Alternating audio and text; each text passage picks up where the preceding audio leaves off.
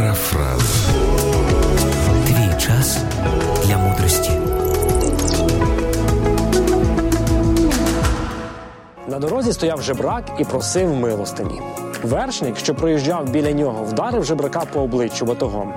Той, дивлячись у слід чоловікові, який віддалявся, промовив: Будь щасливим. Селянин, який був очевидцем того, що сталося, почувши ці слова, запитав: Невже ти такий смиренний? Ні, відповів жебрак. Просто якби вершник був щасливим, він би не став бити мене по обличчю. Благословляйте тих, хто вас кривдить, і пам'ятайте, що щасливі люди роблять інших щасливими.